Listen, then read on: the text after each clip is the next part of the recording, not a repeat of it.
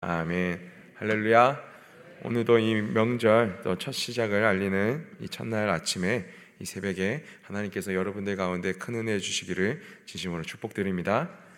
오늘 이 시편 96편의 이 주제는 바로 새 노래로 찬양하라라는 이 주제입니다. 찬양은 무엇일까요? 찬양이 무엇이냐고 이렇게 성경에 기록이 되어져 있냐면 제일 먼저 하나님께 영광을 돌리고 복음을 선포하는 예술에 대한 부분이다. 라고 성경은 또 이야기하고 있습니다.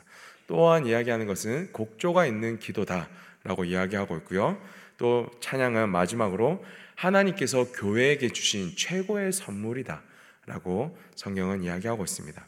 이 찬양을 부를 때마다 그래서 우리는 늘 하나님을 영광 하나님께 영광 올려드리고 하나님의 이 복음을 선포하는 이런 마음과 또 늘 우리의 기도의 마음을 담아서 이 곡조에 담아서 우리의 마음을 고백하는 것 그리고 하나님께서 주신 이 선물을 가지고 하나님을 이 즐거이 기뻐할 수 있는 이 일이 바로 우리 찬양 가운데 일어나는 일입니다. 그런데 오늘 이 시편 96편의 말씀의 첫 시작부터 이렇게 이야기합니다. 새 노래로 찬양을 하라고요. 어, 찬양과 찬송을 올려드리는데 새 노래로 찬양을 하라고 합니다. 성경에 이 새 노래로 찬양을 하라라고 고백되어지는 부분은 총 아홉 번이 이렇게 기록이 되어져 있습니다. 시편 말씀과 이사에서 말씀과 요한계시록의 말씀에 이렇게 기록이 되어져 있습니다. 아홉 번이나 기록되어져 있다는 뜻은 굉장히 중요하게 이 새 노래라는 이 단어 자체에 의미가 있다라는 것입니다. 그러면 도대체 이 새 노래라는 것이 무엇일까요? 새 노래. 요즘 청년들이 부르는 뭐 어려운 곡조가 막 담긴 또 새로운 가사가 막 담긴 이런 노래들로 찬양을 하라라는 뜻일까요? 네, 그 의미가 반은 맞고 또 반은 틀리다라고 할 수 있을 것 같습니다.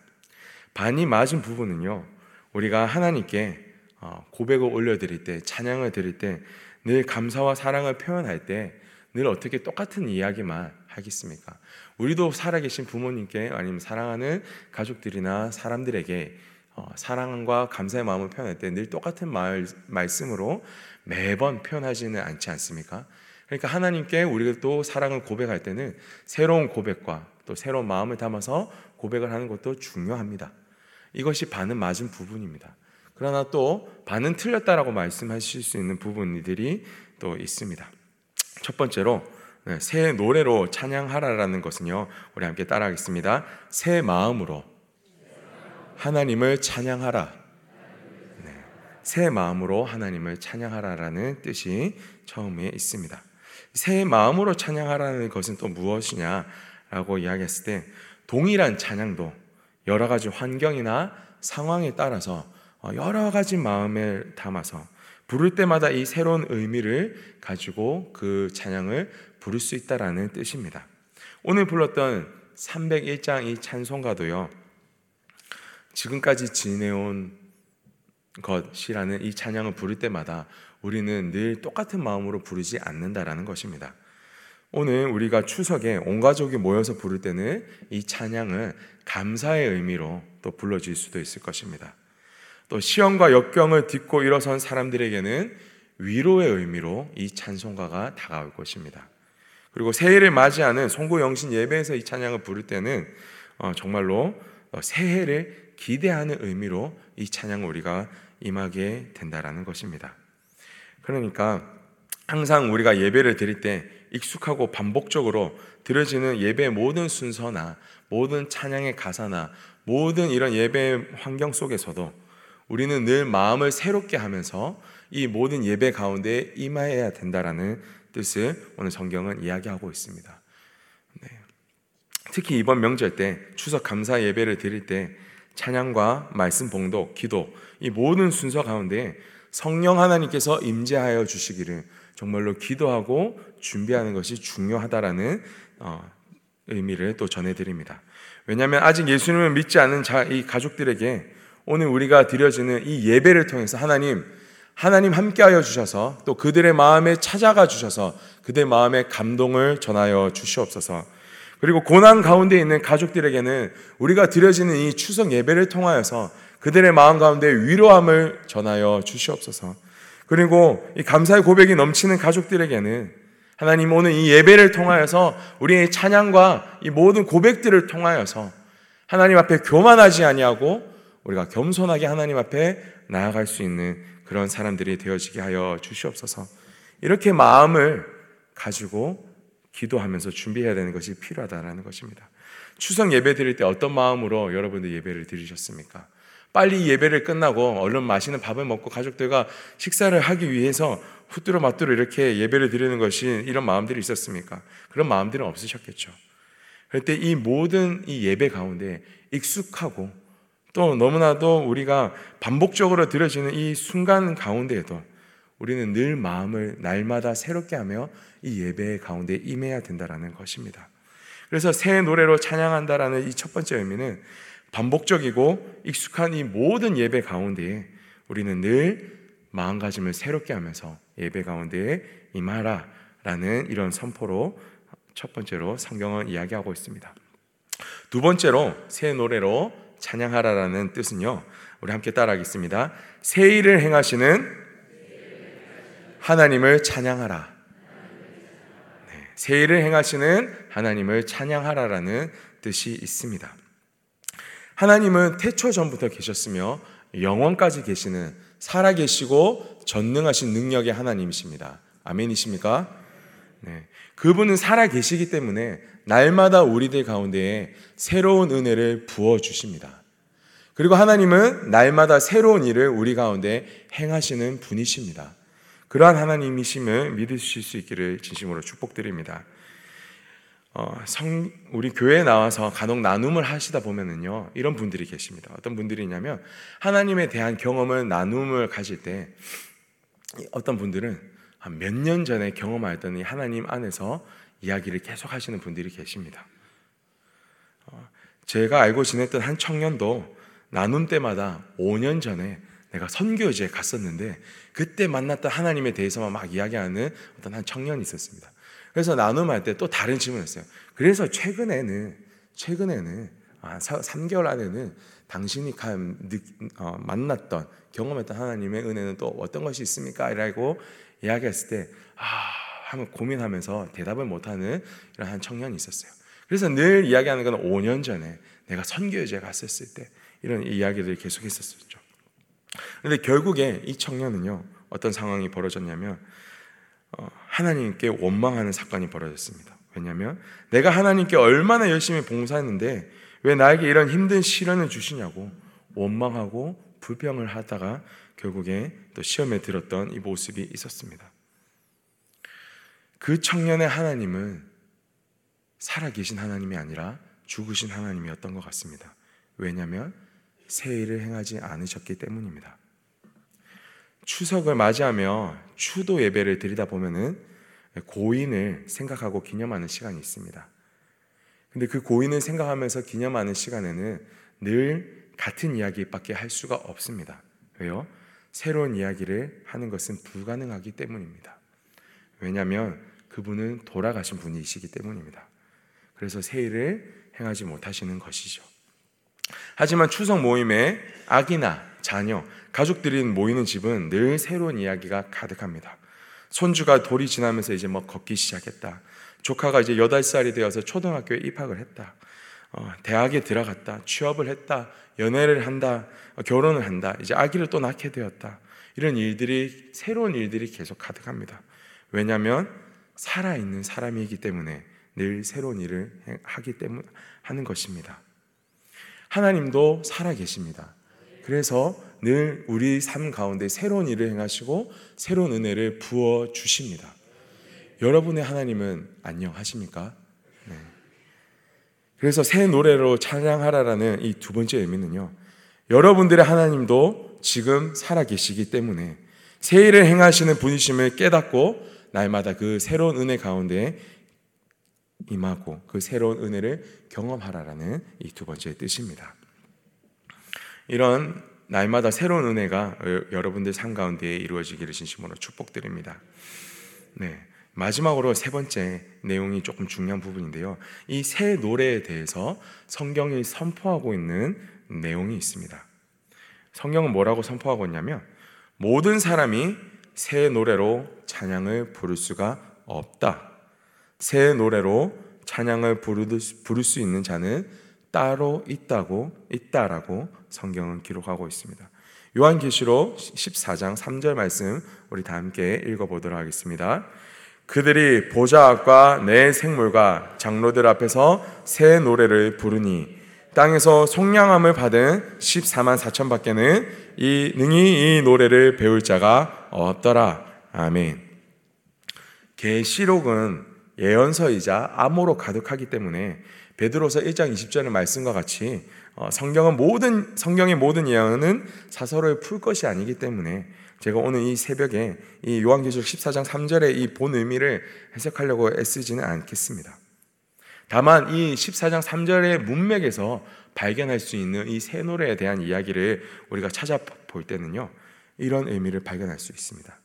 남들이 부를 수 없는 새 노래를 부를 수 있는 자들이 따로 있었다라는 것입니다. 그들이 어떤 사람인지 구약에서 예를 찾아서 한번 보여드리도록 하겠습니다. 여호수아서 14장 12절 말씀입니다.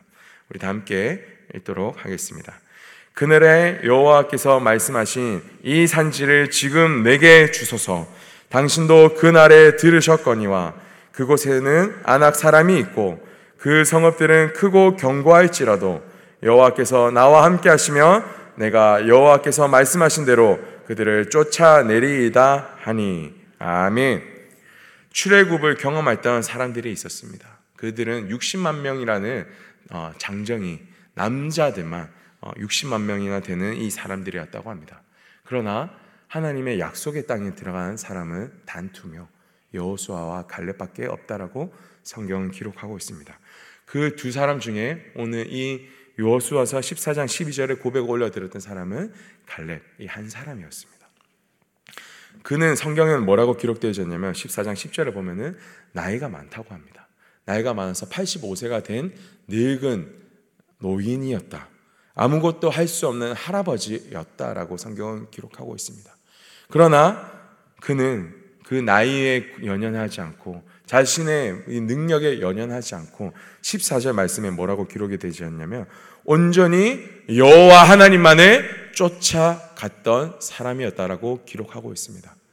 성경은 기록하고 있는 것은 무엇이냐면 수많은 사람들이 하나님의 은혜를 경험할 수 있고 하나님을 만날 수 있고 하나님과 함께 살아갈 수 있었던 이 시간들이 있었다 할지라도 그 중에서 새 노래를 부를 수 있고 새로운 은혜를 경험할 수 있고 하나님의 나라 가운데에서 그 참된 기쁨을 누리며 고백할 수 있는 사람은 따로 있다라고 기록하고 있습니다.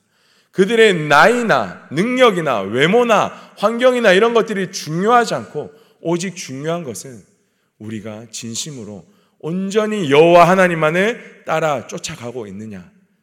그 사람들이 진정한 새 노래를 부르는 자들이라고 성경은 기록하고 있습니다. 하나님께서는요, 약속하고 계시는 것이 무엇이냐면, 하나님께서는 반드시 그들과 함께 하시겠다라고 성경에 기록하고 있습니다. 그래서 그들과 함께 하시며, 날마다 새로운 일을 행하시고, 그리고 하나님의 나라를 이 땅 가운데 그들과 함께 만들어 나갈 것이라고. 그래서 이 새 노래를 불렀던 갈렙도 고백하고 있는 것은 여호와 하나님께서 나와 함께 하신다면 내가 여호와의 말씀하신 대로 하나님께서 약속하시고 말씀하시는 대로 이 그 땅에 있는 모든 거민들을 쫓아낼 수 있을 것이라고. 그렇게 고백하며 나갔던 이 은혜가 오늘 이 새벽 가운데 우리 사랑하는 성도님들 가운데 가득하시기를 진심으로 축복드립니다. 네, 하나님의 나라가 이 세상 가운데 여러분들을 통해서 완성되어지시기를 진심으로 축복드립니다. 하나님의 역사를 경험할 수 있는 오늘 이 새벽이 되기를 진심으로 축원드립니다. 그리고 정말로 여러분의 가족과 여러분의 자녀들도 이런 동일한 고백을 올려드릴 수 있는 그런 이 새벽이 되시기를 진심으로 축원드립니다. 마지막 시대라고 불리는 오늘날에 하나님께서는요 여러분과 함께 하시기를 원합니다. 어, 그래서 여러분의 가정과 이 직장과 학교와 모든 세계 가운데 하나님의 나라를 회복해 하여 주시기를 간절히 원하고 계시다라는 거죠. 그래서 하나님께서 정말로 이 새벽에 부르시고 또 여러분들에게 원하는 것은요. 새 마음으로 새로운 일을 행하시는 그 하나님을 기억하고 그 하나님을 믿고 그 하나님이 나의 하나님이 되어지시는 오늘 이 새벽이 되어셔서 그렇게 하나님 앞에 새로운 찬양을 올려드릴 수 있는 그런 신실한 예수님의 제자들이 되시기를 진심으로 축복드립니다. 함께 기도드리도록 하겠습니다. 하나님, 늘 연약하고 부족하다라고 능력이 없다라고 생각하는 저희들 가운데 새 노래를 찬양할 수 있는 힘과 용기를 저희들 가운데 부어 주시옵소서. 힘든 상황과 환경을 뚫고 일어나 하나님의 살아계심을 경험하며 하나님께 영광 올려드리는 예수님의 제자가 되게 하여 주시옵소서. 우리 이렇게 함께 같이 기도하시면서 나가겠습니다. 살아계시고 전능하신 아버지 하나님, 날마다 새 일을 행하시는 하나님, 우리가 또 이 새벽이 되었고, 또 우리가 예배의 시간이 되었고, 찬양을 올려드리는 시간 가운데 날마다 새로운 마음가짐으로 임할 수 있기를 간절히 소망합니다.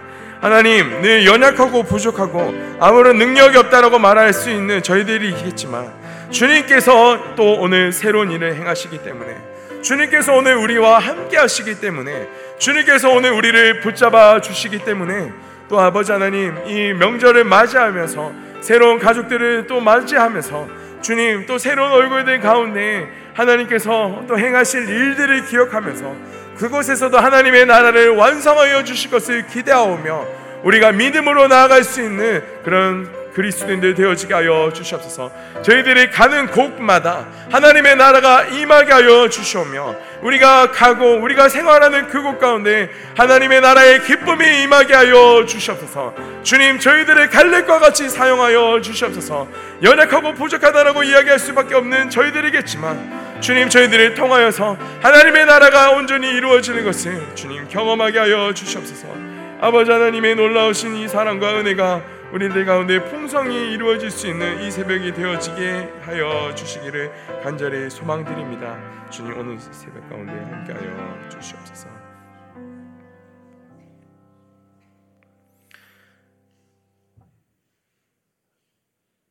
사랑하는 하나님, 오늘 이 새벽에 저희가 새로운 마음으로 늘 하나님 앞에 서기를 간절히 소망합니다. 날마다 새로운 일을 행하시며 새로운 은혜를 부어 주실 하나님을 기대하며 살아갈 수 있는 그런 저희들이 되어지게 하여 주시옵소서. 그 하나님을 믿고 나아갈 때 갈릴과 같이 새로운 찬양을 우리의 입술로 고백을 올려드리기에 합당한 자들로서 저희들을 회복시켜 주시오며 저희들을 통하여서 또 오늘 이 명절이 시작되어지는 이 날에 주님 하나님의 사랑과 은혜와 이 영광과 복음이 저희들을 통하여서 온전히 저희들을 만나는 모든 사람들에게 흘러갈 수 있게 하여 주시옵소서. 감사를 드려며 우리 주 예수 그리스도의 이름으로 기도드리옵나이다. 아멘. 주여, 주여, 주여. 은혜와 평강이 충만하신 아버지 하나님, 오늘 이 새벽 가운데 저희들을 부르시고 저희들 가운데 또 하나님의 은혜를 허락하여 주시네. 감사를 드립니다. 아버지 하나님 이 말씀을 저희가 붙잡고 살아갈 수 있기를 간절히 소망합니다. 아버지 하나님의 이 살아계심을 저희가 날마다 찬양하며 나갈 수 있는 그런 예배자들이 되어지게 하여 주시옵소서. 하나님께서 행하신 이 일들 가운데 저희가 기대하는 마음으로 또 임하게 하여 주시옵소서. 날마다 그 일을 행하실